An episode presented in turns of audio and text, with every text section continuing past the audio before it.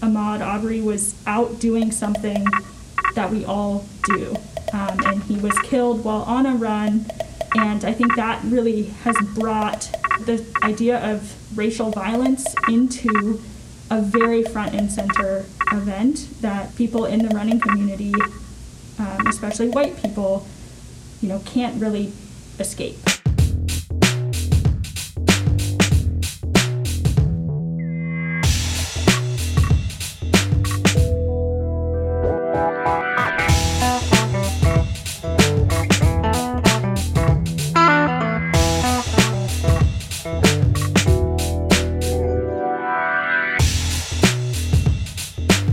Welcome to Let's Talk About Race, produced by Together We Stand NC.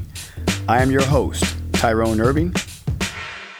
Founded in 1976 and with over 180 stores, Fleet Feet Sports is the nation's largest running shoe and apparel retailer. Managing partner Jordan Ayers and training director Nora Ayers from Fleet Feet Durham join us today for a conversation about the lack of representation of people of color in the running industry and how their store is ready to step up and make changes to address it. Nora and Jordan, welcome to the show. Okay, Jordan, let's start with you. Um, let's talk about the history of Fleet Feet Sports, where and when the company was started.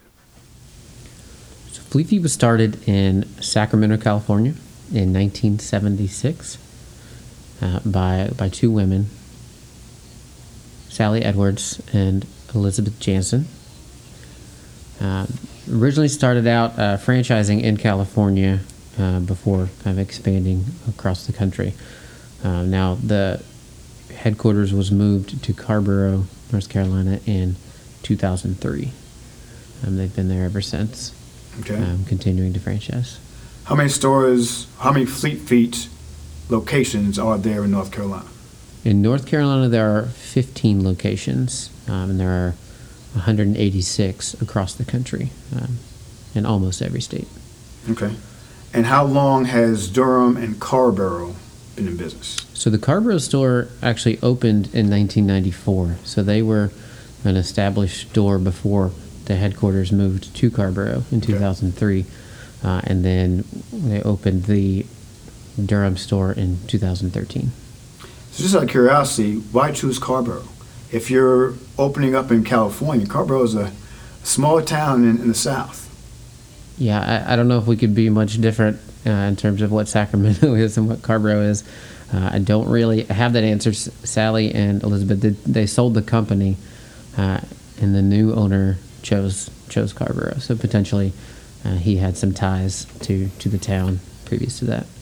So, out of 186 stores, you have corporate stores and franchise stores? What's the difference between those two? So I think from an operational standpoint, there's not much difference, right? Every uh, franchisee, uh, individual owner, and then the corporate stores have what's referred to as an operating partner. Their goals are the same: to to be a pillar in their community, to support their their local neighborhoods uh, through you know supporting active lifestyle and helping people um, you know find what they need to be active think everyone is motivated towards that same goal. Um, I think it really comes down to the path to ownership. So, franchising a store is what most people uh, know that it is. Is you know having the financial equity um, to to open a business, uh, and then for the operating partners, there's a path to ownership for people who potentially don't, you know, have that that financial equity. Um, they can still you know, utilize their entrepreneurial spirit uh, and, and be uh, owners in their markets. Okay. Now, you guys have 186 stores across America, is that correct? Yes. So let's talk about diversity. Um, based upon the research I've done, of those 186, there are only three that are managed or owned by people of color, which breaks it down to right around, I believe, 3%. Um, do you have any thoughts about, why that is? I think to some extent it's it's uh, a snapshot of what we're experiencing as an industry at large. Um, whether or not you know we're doing a, a successful job of making uh, an open and diverse community at an individual store level. Um, I think that kind of grows industry wide, right? If you have the financial means to open a business, um, but this isn't something that, you know, from a diversity standpoint, seems like a viable uh, option or something that you want to do. I can't speak to the motivations of, of people making those decisions. Um, but when we talk about whether or not in our local communities, uh, our customers feel welcome, our customer base is diverse, those are things that are going to lead to how diverse is our staff, right?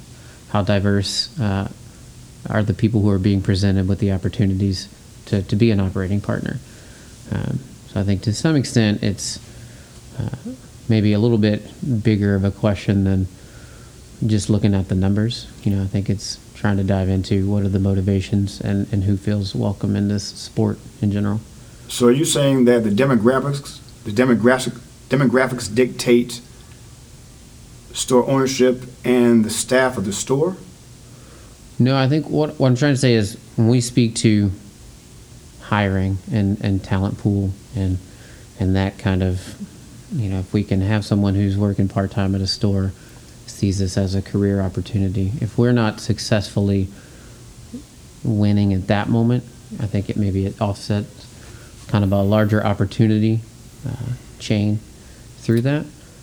So, what's the diversity level of Fleet Feet corporate? Because the way I see it, if your corporate is not diverse, it's very difficult to create a diverse environment within the stores. I agree. Yeah, I think we're less than ten percent on our on our leadership team. I think across the store support team, the, the numbers are a little bit better, but still not, uh, I think, where they need to be or where, where Fleet wants them to be. Uh, but that's definitely uh, a goal going forward with some of the diversity initiatives that they are implementing. Um, specifically, looking to hire a talent acquisition manager, someone that can put that focus into our recruiting um, as we move forward. Okay. All right. That sounds good. Let's talk about. Um, there was a post, Fleet Feet Sports in general. I'm, I'm, assuming that means all the Fleet Feets, put on their social media pages all at once. I'll read just the first line of that, but I want to talk about that because I think that says a lot, but in a way it says not a lot. We have remained mostly silent on systemic racism against the black community for far too long. That ends now. Now, this post was posted June the 1st, which was probably about uh, five days after George Floyd killing uh, in Minneapolis. What did corporate mean? You didn't put the post out there yourself. I understand that. But corporate, I'm assuming, had some conversations about this before they put it out. And what does it mean to say that you've been mostly silent? Because you're either silent or you're not. You can't toe the line and say mostly silent. I think some of this stems back to the, the relationship between Fleet as a brand and Fleet Feet individual ownership at the store levels. So the brand is a representation of what hopefully our individual owners are are, are doing and actively trying to do uh, in their individual markets. Uh, but I think the the mostly silent is potentially leading to things that other stores have done individually. The national Instagram page is not an outlet necessarily for for individual community initiatives. And I think that's that's some of this relationship is trying to speak nationally through one voice, mm-hmm. um, but also being being cognizant and uh, representative of, of what other stores may have already been doing. Okay. So, as a managing partner, give me an idea about what has changed since then. Because one of the things with the social media posts on the first, it gave a statement, but no strategies and no goals. Now, recently, I believe there's now a statement on the Fleet Feet homepage about diversity and inclusion. Is that correct? Yes. So, give me an idea about some of the things, because I think you mentioned one thing about a talent acquisition manager, I believe what else is Fleet Feet starting to now have strategies for for 2021? So a lot of the things that that I've been involved with uh, through my relationship with the store support team has been uh, largely internal. You know, individual training from a, a leadership level uh, about you know identifying our biases and just trying to be a little more uh, aware of the perception and, and, the individual decisions that we make with our businesses. Um, had the opportunity to uh, be a part of some uh, Zoom meetings, conference calls, uh, virtual trainings. Specifically, we worked with uh, Dr. Ashleigh Rosette from the Duke Fuqua School of Business, um, and she's done a lot of research in these areas.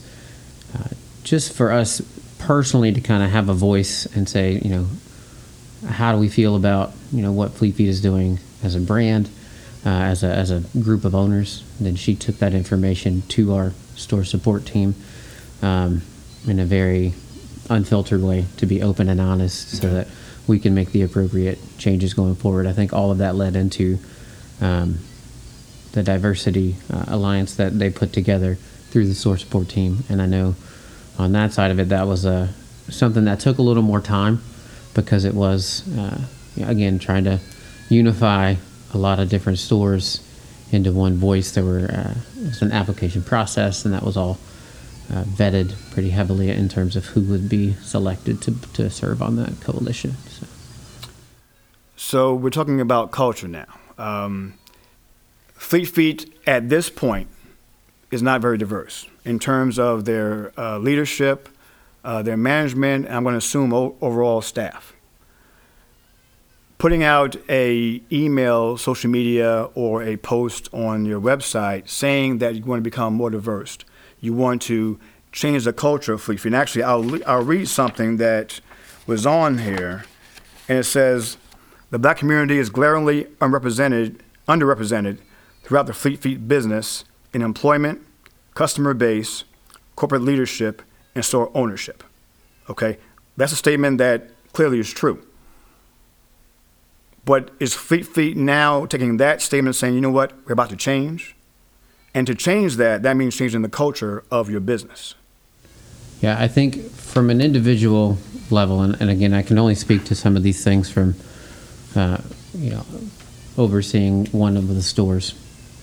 But the training has always been there in terms of uh, diversity and, and those kind of training things that we do. We've always had those things implemented, uh, but I think it's doing the steps beyond that individual training, right? Continuing those conversations and having it be more of a, a consistent voice and not a, a one-time thing that we've done as we've uh, joined the team.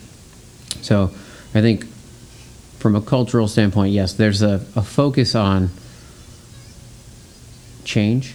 Uh, but it, for us or for me individually, it's it's happening at the local level in the individual conversations and the individual training that we're doing with our teams. Um, now, again, the hiring initiatives and those kind of things will be targeted more towards diversifying our team, diversifying our leadership, uh, and I think once we get those things in place, yeah, hopefully these things will continue to to grow. Is there a time frame for it? There's not a time I saw, frame. I saw there four different things that you guys had listed um, for 2021. So I'm assuming that just means four things done in this year. I think there is a timeline for a couple like concrete steps. One of them was uh, hiring the talent acquisition manager. Um, okay, so the next question is this, and it's going to be kind of a long question because there's another part of this changing culture, I believe, also means changing personnel in some capacity. Um, I'll give you an example of what I mean by that. I'm a big baseball fan. My, my favorite player is Derek Jeter. So he played for the Yankees for, I think, 20 years. When he left the Yankees, he went and became the CEO of the Florida Marlins. Now, at that time, the Marlins were probably one of the worst teams in Major League Baseball. They were just horrible. He went there, fired a general manager, uh, fired a lot of staff there. Kept his manager because his manager was Don Mattingly, who, who played with at the Yankees. So his goal was to change the culture of the Florida Marlins. They were losers, not just on the field, but mentally, they were losers. And he always said to do that, you had to get rid of the people that had a losing mentality, to bring in winning mentality. So what he did over the last three years, and 2020 was the first year the Marlins had been in the champ in the playoffs in a long time. He hired about eight people from the Yankees that played with him or coached with him or was there when he won championships. He just said, "Listen, I need a championship mentality here." Now, if you take that idealism to Fleet Feet, are you saying that Feet can do these things with the same leadership in place? the same ownership in place, and the same culture in place. Because I don't think it's easy to change a culture. I think there have been plenty of sports teams, plenty of businesses that have tried to change a culture by having the same people in place, but the mentality, you, you just can't ask somebody overnight to listen. yesterday we were this way. Today we're this way. They can't change like that. So how do you develop a culture with the same people in place for the most part. Now, I'm talking about overall. Now, when it's your store, and we'll talk about that a little bit later on, you control the dynamics of your store. But overall, as a company, if you have 186 stores, it's 186 different personalities, 186 different cities. And if Fleet Feet, if Fleet Feet is corporate and a franchise, how do you make sure everybody is on board the same way? I don't know if you can. I think that's a hard a hard thing to do. Um, I think one of the one of the things my head goes first is that one of the things that we do well as a brand is cater to our local communities. So to some extent I think the expectation for, for these kind of changes are not going to be set from the brand as a whole. It's going to be set more at the individual level and again, those are harder things to speak to. Uh, per your point, I can speak to, to me and, and the store in Durham, um, but I can't speak to, to the rest of the company. So uh, hopefully, those are things that are, are happening. Those are things that, uh, as a franchise business, I don't know how much control I can't speak to what Fleet Feet as a brand can do um, uh, or, or initiate to these individual owners. Okay. That sounds good. Let's take a break for a minute and we'll be right back. The Fleet Feet Running Club is open to all. We are here to foster a community of runners and walkers who encourage, support, and motivate each other. We provide the structure, accountability, and plans. You bring yourself and your goals, and we'll help you cross those finish lines. We are kicking off our spring distance training program in mid February and we'll add in a 5K and 10K program in mid March. Train with us, in person or virtually. We have adapted our programs to limit group size, encourage social distancing, and will be following all state and local safety mandates. Our goal is to keep you and our community healthy while providing a safe environment to exercise and support our mental and physical health. Join us. Check out our website at fleetfeetdurham.com for more information.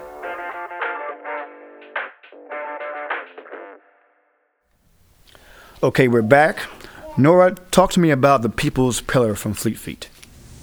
So, with the launch of uh, the diversity, equity, and inclusion statement and goals from Fleet Feet, we see it really divided into two parts. The first is looking at people, and the next is looking at partnerships. So, with people, what that is relating to is the hiring, uh, the training, and uh, the really looking at both new people coming into our business, um, into our uh, as employees, but then also looking at um, our uh, existing employees to make sure make sure that we are uh, training folks that we have on our teams to make sure that we're all on the same page. Now, I guess here's the, the question how do you train people to be more diverse and inclusive? Because one of the things that I look at in terms of diversity, you're either diverse or you're not diverse. You either embrace diversity or you don't. And you can't turn it on, turn it off. You can't be at home from 11 p.m. to 7 a.m., coming to work at 8 a.m., and turn it back off. You, you, you just can't do that. How do you hire and train people to embrace diversity? So I think one thing that we've seen on a whole with kind of our whole country is is really recognizing that there are people who you know believes something is wrong, believe racism is wrong, but that just believing that is not enough. And I think that one way in which we are able to work with our employees is that really having ongoing conversations. Um, you know, it's it's. I think we know that you know there are things that you shouldn't say and you shouldn't believe, um, but you know if we really dive down into um, things that you know, conversations that happen in, in the store, we have a very high standard of our customer experience that we expect our, our employees to, to uphold and, and part of that is, is always having conversations and recognizing that um, you know we can go in with good intentions but we also need to make sure that we're going in with a good impact. Right. um, that good intention having a good intention is not enough to just land a good impact. You have to really make sure what you are, are saying and what you are doing is is is serving the customer in front of you. And so um, I, I I agree with you that you know not um, you know it it's not something you can turn on and off. Um, but I also think that it's it's important as leaders in our community and and with our staff to make sure that we are offering and having our our store as a space that you know this may be someone's first experience with DEI training. Um, and hopefully that's you know going to change as as our, our country and as our culture uh, adapts to realize the importance of this however I think you know this is this is a really important first step of making sure that those conversations happen every day not just you know the one once a year that you know you have to complete your training and check Right. that box it's it's constantly ongoing Right. So, a part three, I guess, of your People's Pillar is about partnerships. I know you guys have a new national partnership with Black Girls Run. Um, and talking to Jordan earlier, we talked about the fact that some of those partnerships were already in place, but now it's official, I guess you might say. So, tell me a little bit more about your partnership with Black Girls Run. So I think we've had a partnership with Black Girls Run and Black Men Run um, in the past where I think we've supported them in, in ways that they've asked for it, but it's not something that we we need to be better about, you know, going to them to really making sure that we are extending our services and, and our expertise and our ability to, to help in ways that, you know, maybe they need help. And, um, and then also to, you know, elevate all of the wonderful things that they're doing. So um, we, I think right now we've been a little limited by the, pandemic in that so, so much of our, our, our business is done face to face and in group events and um, in group runs. And so I think uh, uh, over the next couple months, hopefully we can see more more progress in really establishing a, a more thorough relationship and, and building off of that. I think one of the things you mentioned um, was just kind of helping them out. But I think what's lost in that is the camaraderie, the conversations. When you run with somebody, you get to know them.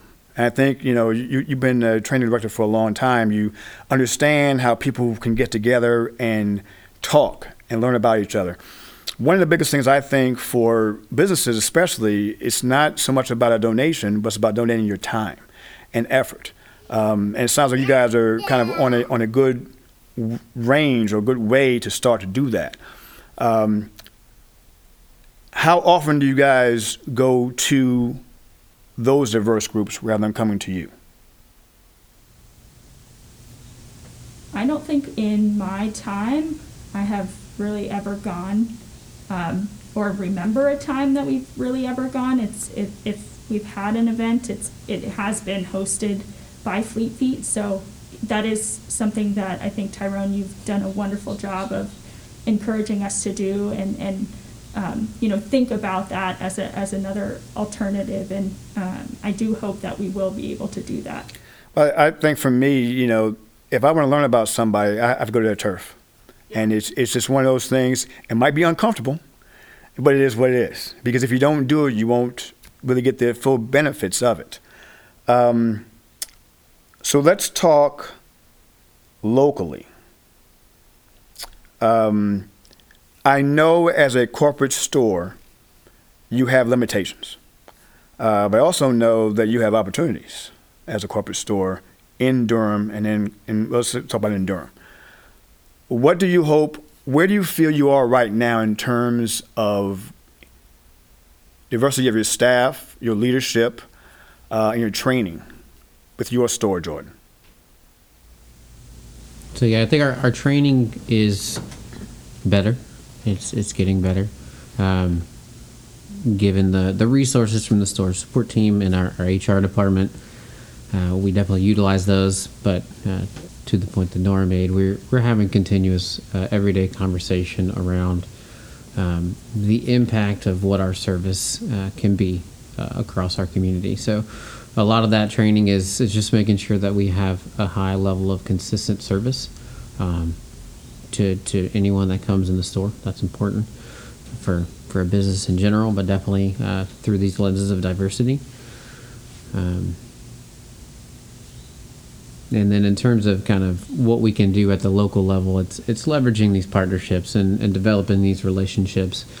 Uh, you know, the previous question I, I thought about, you know, our in a non-COVID world, we have, you know, pretty diverse groups at, at some of our pub runs and some of our events, and those have been good uh, avenues to have conversations, uh, you know, in in larger group settings. Um, but I think yeah, those, those those individual conversations, and to your point, going out and developing those a little bit more, are things that we can be better about. Even that's something that is hosted by us and and I think you know people will come come to it and and, and enjoy that time together. Um, As a managing partner, what do you look for in an employee eh, or someone on your leadership team? Um, we had Luke Rowe here, who's spent 30, 40 years in the running business, and he had, he had a great comment that I remember. He said, "Your people make your business." And that being said, experiences can be good or bad depending on the people. It's not about the product because there's probably eight running stores in, in the Raleigh Durham area. So you all have the same products, whether you're carrying Brooks or Nike or, what, or whatever. But your people make the difference, and the reason that people come back to you time and time again. People, the reason people run with you in your running clubs. How do you find the right people to represent your brand and your store? The best that you want them to represent it? I think it's tough. Recruitment, recruitment in general is hard, right? We're we're short staffed. We're actively hiring right now, um, but even having you know applicants is has been a little more difficult than I thought it would be.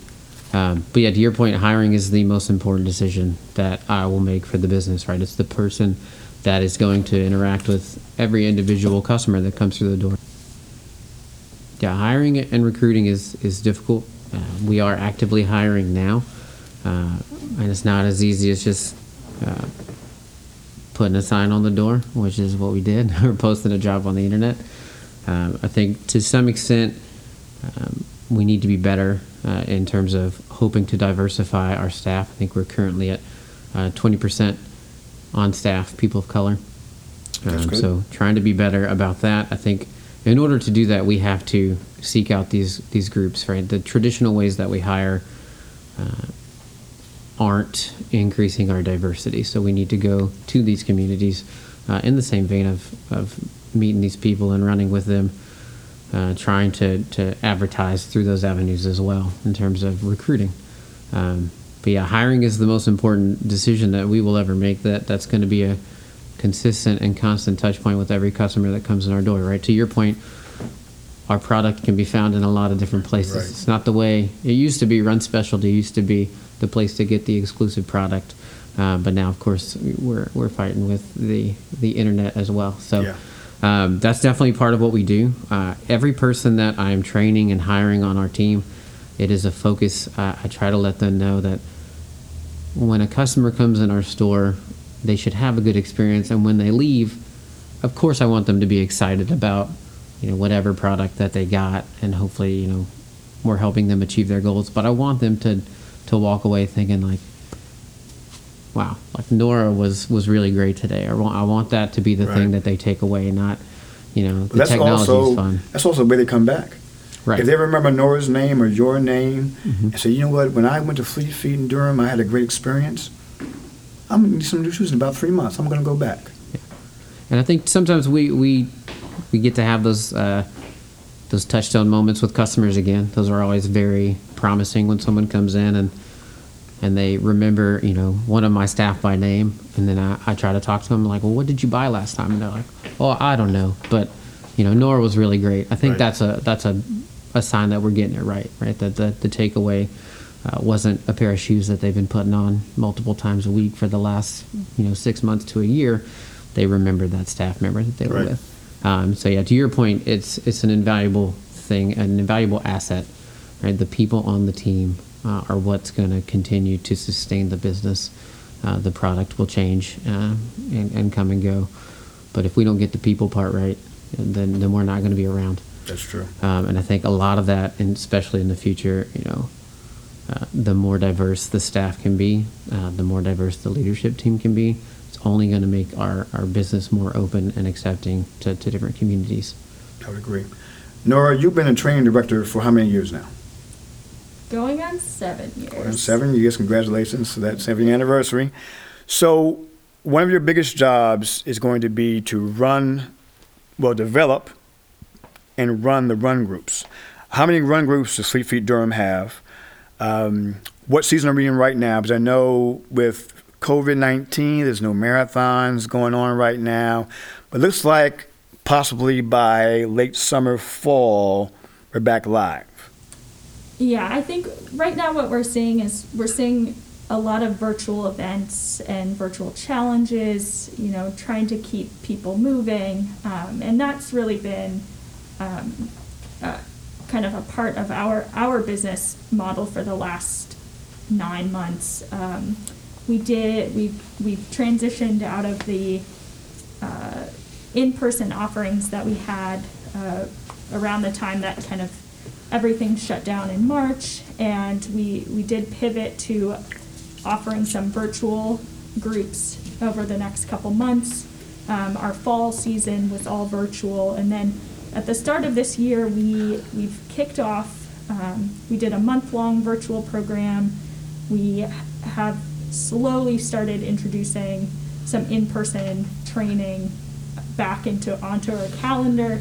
Um, you know, really uh, very much stressing safety and um, you know we see this as such an important part of our business in that it's important for people to to move and to be physically active. And then you know it's it's it's also the mental side of it. And right now it's it's a stressful time for all of us. And to to be able to provide a service that gets people outside and moving um, and then also gives a little bit of a social aspect is, Right. is really really crucial. So right now we have one program currently going called the pr project and that is designed as a kind of intermediate to advanced training group that's um, it's not necessarily directed at one particular race.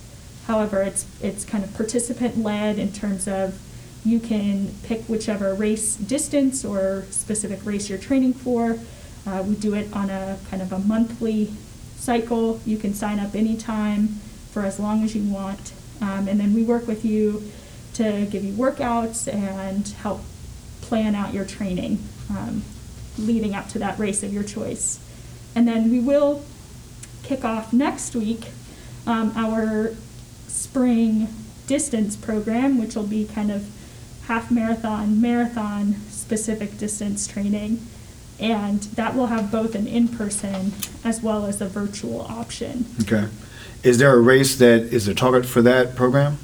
Right now, it there is. It's going to be the Tobacco Road Marathon and Half Marathon, which will hopefully happen mid May. Um, that is originally a race that, that takes place in mid March here in Cary.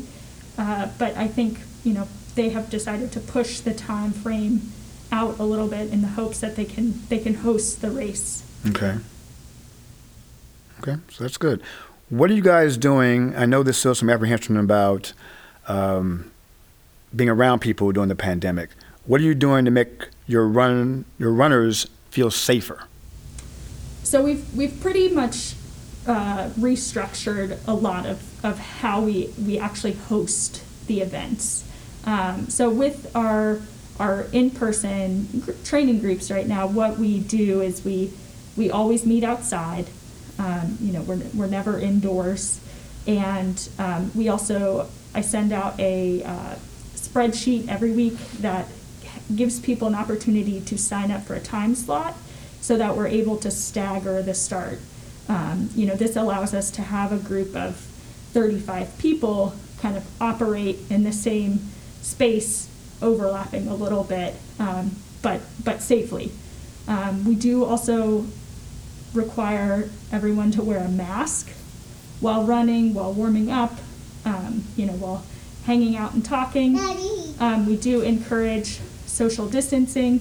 Um, you know, we're, we're following all the, the state and local guidelines and mandates. That sounds great. Now, let's talk about diversity a little bit, about your groups and, and also your mentors. About where you guys, in terms of people of color, in your running groups? I think in our running groups, we're probably around 20% um, people of color, um, maybe a little bit higher depending on, on the program. Um, but overall, nowhere near what you know our local community. It does not reflect our local co- community. So we have work to do. How would how would you or how are you right now marketing your running groups? I know you guys have a pretty strong social media and your current customers, but how do you go outside that dynamic? So we do kind of similar to the way that we hope to provide a good in-store experience. Um, you know, we want to make sure the training programs are a great experience, um, and some of the, and and that can lead to referrals. So it's a lot of it is word of mouth, um, but of course you do have to make sure that um, you know you're understanding that if you're not in a very diverse group and your word of mouth goes out to people that they know, you know maybe it's not right. as diverse as you'd want. Um, so right now we've been um, trying to do a couple of new uh, things with social media where we're looking at um, uh, kind of promoting our posts to a different set of customers or, or people that are um, not current customers, but really looking outside of that. Um, and then sharing it with uh, other community groups and, and things like that. Um, but still lots of work to do with that. Okay, well, that sounds good. It sounds like you guys have a strategy. Let's talk about representation of people of color in the media, specifically Runner's World, um, and how there are very few runners of color featured on the cover of Runner's World, and that's been an issue for, for a couple of people. Yes, that is a big issue. Um, I think looking at kind of taking a step back and looking at rep, uh, representation and media coverage of just track and field as well as distance running in general that's not something that is typically covered um, in you know the new york times or um, wh- wherever else you're you're getting your unless news. you're running the New York City Marathon. unless it's around a, a you know really high profile event such as the Olympic trials or the Olympics or um, you know a big a big marathon major um, and I think you know you kind of scale that down to already looking at a population that is is under underrepresented underrepresented represented in that um, media coverage in general, and then it's um, you know you you just get even smaller and smaller. Right. Um, I think there's a really fabulous podcast that dives into the looking at the runner's world coverage um, and, and covers of people of color. Um, and that's it's called the Keeping Track podcast. Um, and it's one of their episodes, and they, they go through kind of diving into what it means to be on the cover as an athlete. Um, this is a podcast hosted by um, th- uh, three different Olympians, um, one of which who's been on the cover, um, and they, they talk about, you know, the the image that's on the cover is, is what sells the the magazine, Right, and right. so, um, you know, there there are a couple of things that go into that of, um, you know, you're you're you're putting a, an image on the cover that's going to sell it, Right. um, but then ultimately that's perpetuating this underrepresentation. Right. Um, I think there are kind of other factors at play too. Of the run, uh, runner's world is kind of like the mainstream running magazine, um, but we we do see it tailored more towards distance running, Mhm. and um, you know there are far more black athletes in track and field, um, which is not as well represented as a sport in the in the running magazine. Right. Um, But there's two things to think about what you just said, which is, is all true. Um, the survey has shown that 14% of the Runner's World magazines in 50 years have had people of color. Okay, that's one way to look at it. So I was like, well, that's not really a lot. But the other thing to think about that you mentioned, well, they want to sell magazines. So is Runner's World saying to us that to sell magazines, you must be a certain color and a certain look a certain way? Because if they're saying that 14% of their magazine covers are, are people of color, that's not a lot. That means 86% of the magazines are people that are not people of color to sell magazines. And I, mm, I have a problem with that uh, because of the fact that there are plenty of people of color that run. And if we look to running Runner's World magazine as the magazine to read to learn more about running, shoe wear, apparel, but yet you don't represent us. Why buy the magazine? yeah, I I definitely agree. I think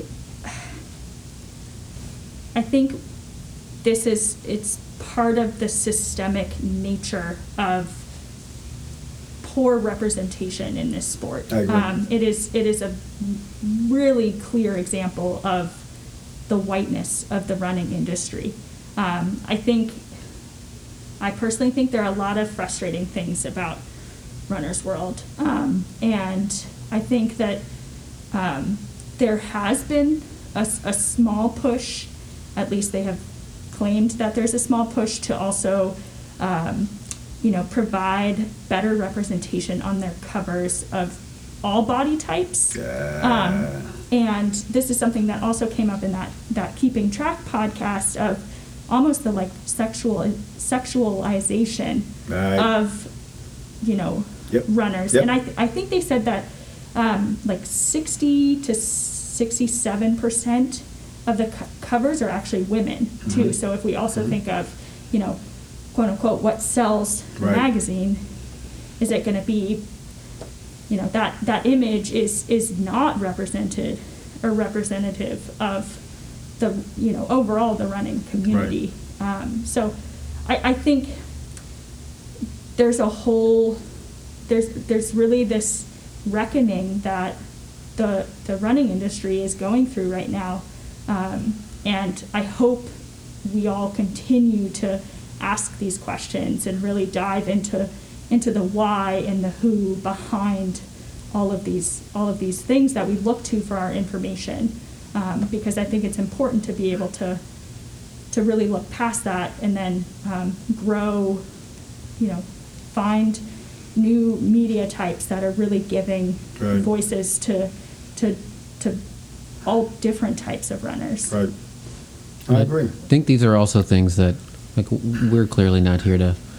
Uh, we don't have the the means to shape the industry as a whole, but these things that we are able to acknowledge uh, are things that we can control on the local level. Like Right. We, when we Right. look at our business, uh, specifically like our training programs, like definitely there are, are groups in our area that are, are more diverse. Like people of color are running in different places in Durham. What are we doing, or what are we not doing to make them feel represented Right. uh, in our Right. groups and make them, you know, aware that hey, you know, this is this is an avenue we're we're here as well. So uh, these larger things that we we can acknowledge. There's definitely things that you know we don't have to just you know be frustrated by them. Right. We can we can Make some changes. We I can do what we can on a local level. So that being said, let's talk about uh, two different events coming up. Uh, there's a there's an event you guys are partnering with Black Girls Run, and what is that about, Nora? So this event is called Share the Run, and it's a big push to kind of keep your momentum up in the new year. Uh, and the idea is that you can commit to running or walking uh, 20, 60, or 100 miles in the month of February. So by the time this podcast airs, we'll be a little ways through February, but you're still more than welcome to sign up. Um, registration is free. We are encouraging um, you to make a donation to Black Girls Run. It's a, one of the ways that we can kind of support and amplify the work that they are doing. Um, and then for anyone who accomplishes their goal, they get a uh, $15 reward to spend in our store. So, kind of trying to make it a, a good way to add a little bit of meaning to your miles, keep you motivated, and then, you know, there's a little something in it for, for you. That sounds great. Second event we actually are partners with. So we decided with Together We Stand to start a an event called Maud 2.23. It's the anniversary 223, February 23rd, is the anniversary of uh, Ahmaud Arbery being killed in Brunswick, Georgia, last year. So this year we wanted to build awareness of what happened because I think over the last year there have been a lot of incidents that have overshadowed what happened to Ahmaud Arbery. So our goal here is to bring awareness from Durham to what happened five hours away. Yes, so we are going to be virtually hosting a 2.23 mile run or walk. Um, you can do this anytime, anywhere. Um, you know, we're encouraging you to do it on February 23rd um, and really take some time to kind of uh, think about this event and, and the impact that um, it has in, you know, kind of your daily life. I think um, one piece that has really um, kind of resonated with the running community in general is that Ahmaud Arbery was out doing something that we all do. Um, and he was killed while on a run. And I think that really has brought this, um, you know, the, the idea of racial violence into a very front and center event that um, I think people in the running community, um, especially white people, you know, can't really escape. Um, and so this is a way to, to bring awareness of it and, and really kind of think about kind of where where we each stand in our, our own communities.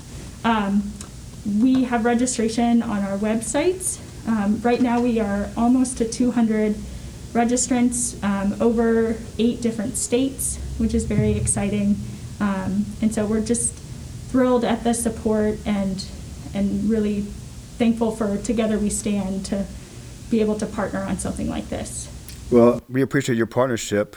Uh, on our end, we're also, besides the uh, 2.23 run, we're also doing two workouts. So if you don't run, if you like to work out, we have two different versions of the MAUD 2.23 workout that will be available on 2.223 21 at 5 a.m.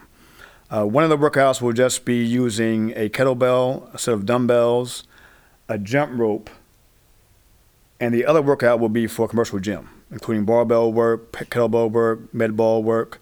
But both workouts will be pretty challenging. Um, is there anything else you guys would like to say to um, our podcast in terms of how you're going to move forward with Fleet Feet Durham? I think you guys are doing a great job. You, you seem very committed to it.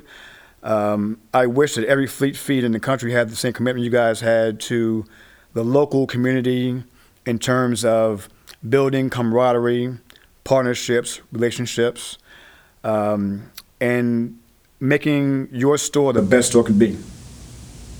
No, I just want to thank you for, for these kind of partnerships and, and making sure that you know the the goals that we've set for ourselves. You know, having relationships like this to make sure that we're uh, staying focused on those and accountable to that uh, is important to what we're trying to do. So thank you, Nora and Jordan. Thank you for taking the time today to come to our podcast. We also want to acknowledge their daughter Edith, who has been here with us also. Thank you all for listening to this episode of Let's Talk About Race. Follow us on Instagram and Facebook at Together We Stand NC. Let's Talk About Race is developed and produced by Together We Stand NC in Durham, North Carolina. Our audio engineer and composer is Chris Fitzgerald.